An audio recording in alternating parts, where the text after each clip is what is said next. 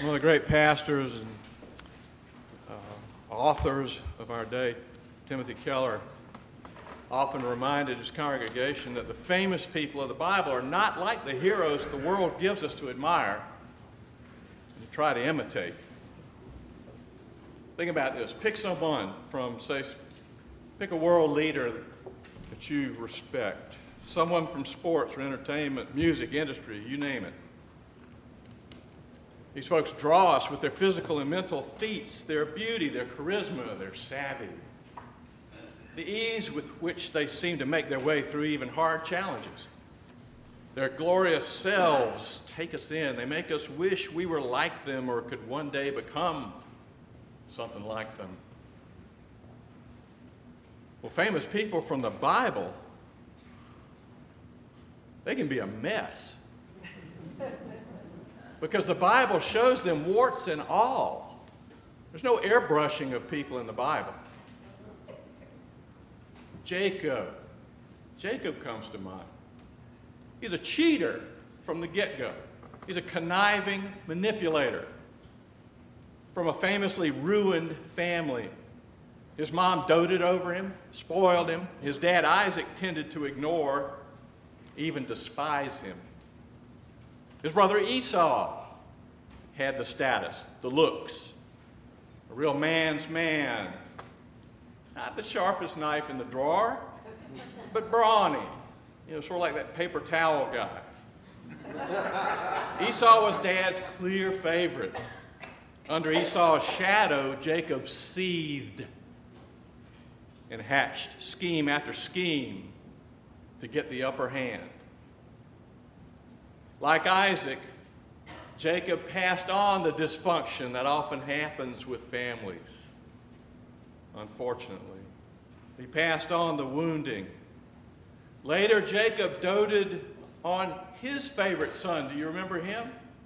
Joseph. To the contempt of the other siblings, the rejection breeded more anger, more of the empty, bitter sport of getting even so, how, do, how are we liking Jacob and his clan so far? Why give him and other people in the Bible the time of day? Why listen to them? They're really a gift to us to show us how deeply flawed we all really are, but also to show us how to meet the real God, because the real God is the only one who can change us. Give us a new kind of life that can break through those vicious cycles. You might be in one right now. Here from Jacob's story are three things about how to meet the living God. Here's one you meet him on your own. No one can do this for you. Two, you meet him in your weakness. And three, you meet him in his weakness. What? We'll talk about that in a minute. First, you meet him on your own. Jacob has tricked both Isaac and Esau and is on the run. He learns that Esau is tracking him and is on the way with 400 men. So Jacob splits up his group and sends them on ahead with bribe, not bribes, gifts, right, gifts keeping his wife Rachel, Leah, and the kids with him. He figures at least his servants might slow Esau down. Maybe giving him a little bit more time to figure things out, figure out another plan. And I feel confident that everyone else, down to his own family, he would use to shield little him.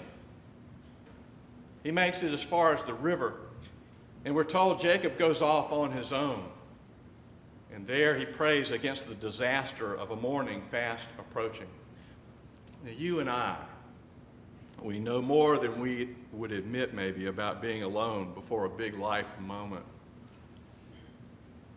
I mean, a couple of times I've been fairly seriously sick in the hospital. At, you know, as a, I've been there as a patient, and I, and I remember all the fuss, you know, around me, the hospital staff, maybe a couple of visitors, some family, some friends come by. But once they leave and once the lights dim, I knew deep down, and maybe you have too, I knew that I was facing whatever I was facing on my own. You see, that's why you can go to church for years even and not really meet God. You and I can imagine maybe that our church family, and which is, by the way, so crucial, and I'm not, I'm not bringing that down at all. There is no way we get on through life really without the help, if you're a Christian, without your Christian family. And you find through fellowship with people that you really can't be yourself fully with, by yourself. That's so true. But it's possible to just imagine that we can draft on these people, their energy, their, their experiences. We could even be inspired by them, at least for a while. We can end up putting off our own meeting God, pretending instead that we can keep Him at arm's length. And, you know, it's so easy to go for just like the cash value of some fairly vague Christian or religious practice. You know what I mean by cash value? You know, what's in it for me? And it's a recipe for emptiness. Jacob knew it well. Life on the run. That night, he did all he could to get ready for a showdown with Esau just hours away. He prays. He seems finally ready to face the music. And in Jacob style, he negotiates in prayer to obey God this time for a change. And then, well, Jacob backed right into the fight of his life at the river. He didn't see the real showdown coming. Their showdown wasn't with Esau. Jacob met God. And I know you figure preachers say that all the time. It's time to, time to come near to God. Let's meet Him. Oh, yeah, right, right. I know this prospect that we say that we're about, at least in public. Think about it for a moment. Dyed in the wool traditional churches tend to drone on about some kind of pleasant transaction with, you know, the man upstairs, the God who stands rather formally on principle. We do our part, and He will do His. It sounds so neat, so easy. Just, you know, a nice little transaction.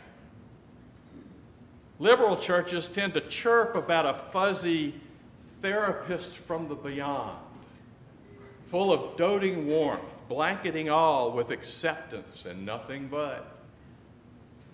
As I heard somebody put it, uh, God seems like either a hairy thunderer or a cosmic muffin. But, folks, just look at the God of the Bible, the real God who tracked Jacob down. He jumps Jacob, puts him in a hammerlock, leaves him limping for life. This is no tame. This is no tame God. This is no user friendly therapist. This man, whoever he is, quote, touches Jacob's hip, wrenching it out of joint. Do you understand what strength it might take to rip your hip out of joint, dislocate your hip? The Hebrew word for touch here means, are you ready? The slightest of taps. At this moment in the fight, Jacob realizes that his opponent possesses supernatural, overwhelming power. He realizes that this opponent is holding back, way back, lest Jacob be torn limb from limb. Jacob met God in Jacob's weakness, met him in his pain. And let's let the Bible be honest. That's how you and I will really meet him when he shows up. And he's going to show up. shadow boxing is over now. The, uh, the posturing is gone. And Jacob hangs on to him for dear life because his blinders are falling off. In a flash, he sees that his sucking chest wound of having to steal his dad's blessing, the inheritance meant for Esau, his feverish desire for Rachel over Leah, his desperate power grabs never gave him what he needed deep down. The more he grabbed, the more empty he knew he was. Only God Himself could give him his heart's longing. And so Jacob cries out, I won't let go until you bless me. Earlier, his old, almost totally blind dad, in that moment of giving over the inheritance to the older, could just barely make out the shape of one of his sons. And so he demanded that that son tell him his name. I am Esau, said Jacob. Another lie. It worked.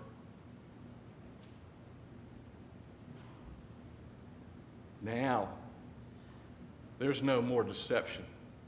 Now, the living God who sees all looks at Jacob with clear, blazing eyes and asks the same question What is your name? And an exhausted, weak, Jacob can only say now, Jacob, Jacob. How it hurts to be honest. It hurts to be honest with God. There's no other way around it. And then this God of the Bible that you didn't make up, and I couldn't possibly make up in my wildest dream, draws Jacob so close and blesses him, gives him a new name. And the craziness is still building. Because verse 25 is not through spinning us out just yet. It has the gall to tell us that Jacob's opponent, quote, saw that he didn't prevail. Are you tracking with me? God decided to lose. What? How can this be? Let me give you a clue. Remember you with your kids. Or if you don't have kids, just would you picture this with me? I'm in the den, or maybe it's the yard. I just remember Knoxville, Tennessee, okay? I'm with my boys. We tussle. I love them. I want them to grow strong and secure. I know that if I roll over on them, I'm going to break something, hurt them. And so what do I do? I just lift up my arm and they go after that arm. We start to arm wrestle. They gang up on me laughing and both grab my arm and push it down. Of course, I tap out. And they jump up and down, flush with, with victory. You know why they won, don't you? Yeah, Luke, sure. But we're talking about one of those Bible story things, okay? When did God ever really go down in actual defeat? Make himself weak Take the full weight of all of us on him and let us. Oh. Did it sneak up on you? Do you see it coming? In real time, at a real place, real as the river Jabbok, a man claiming to be God and backing it up, allowed himself to be arrested, chained, tortured, and then hung up on a cross like the worst criminal. He took all the weight, the penalty our deeply flawed selves deserve.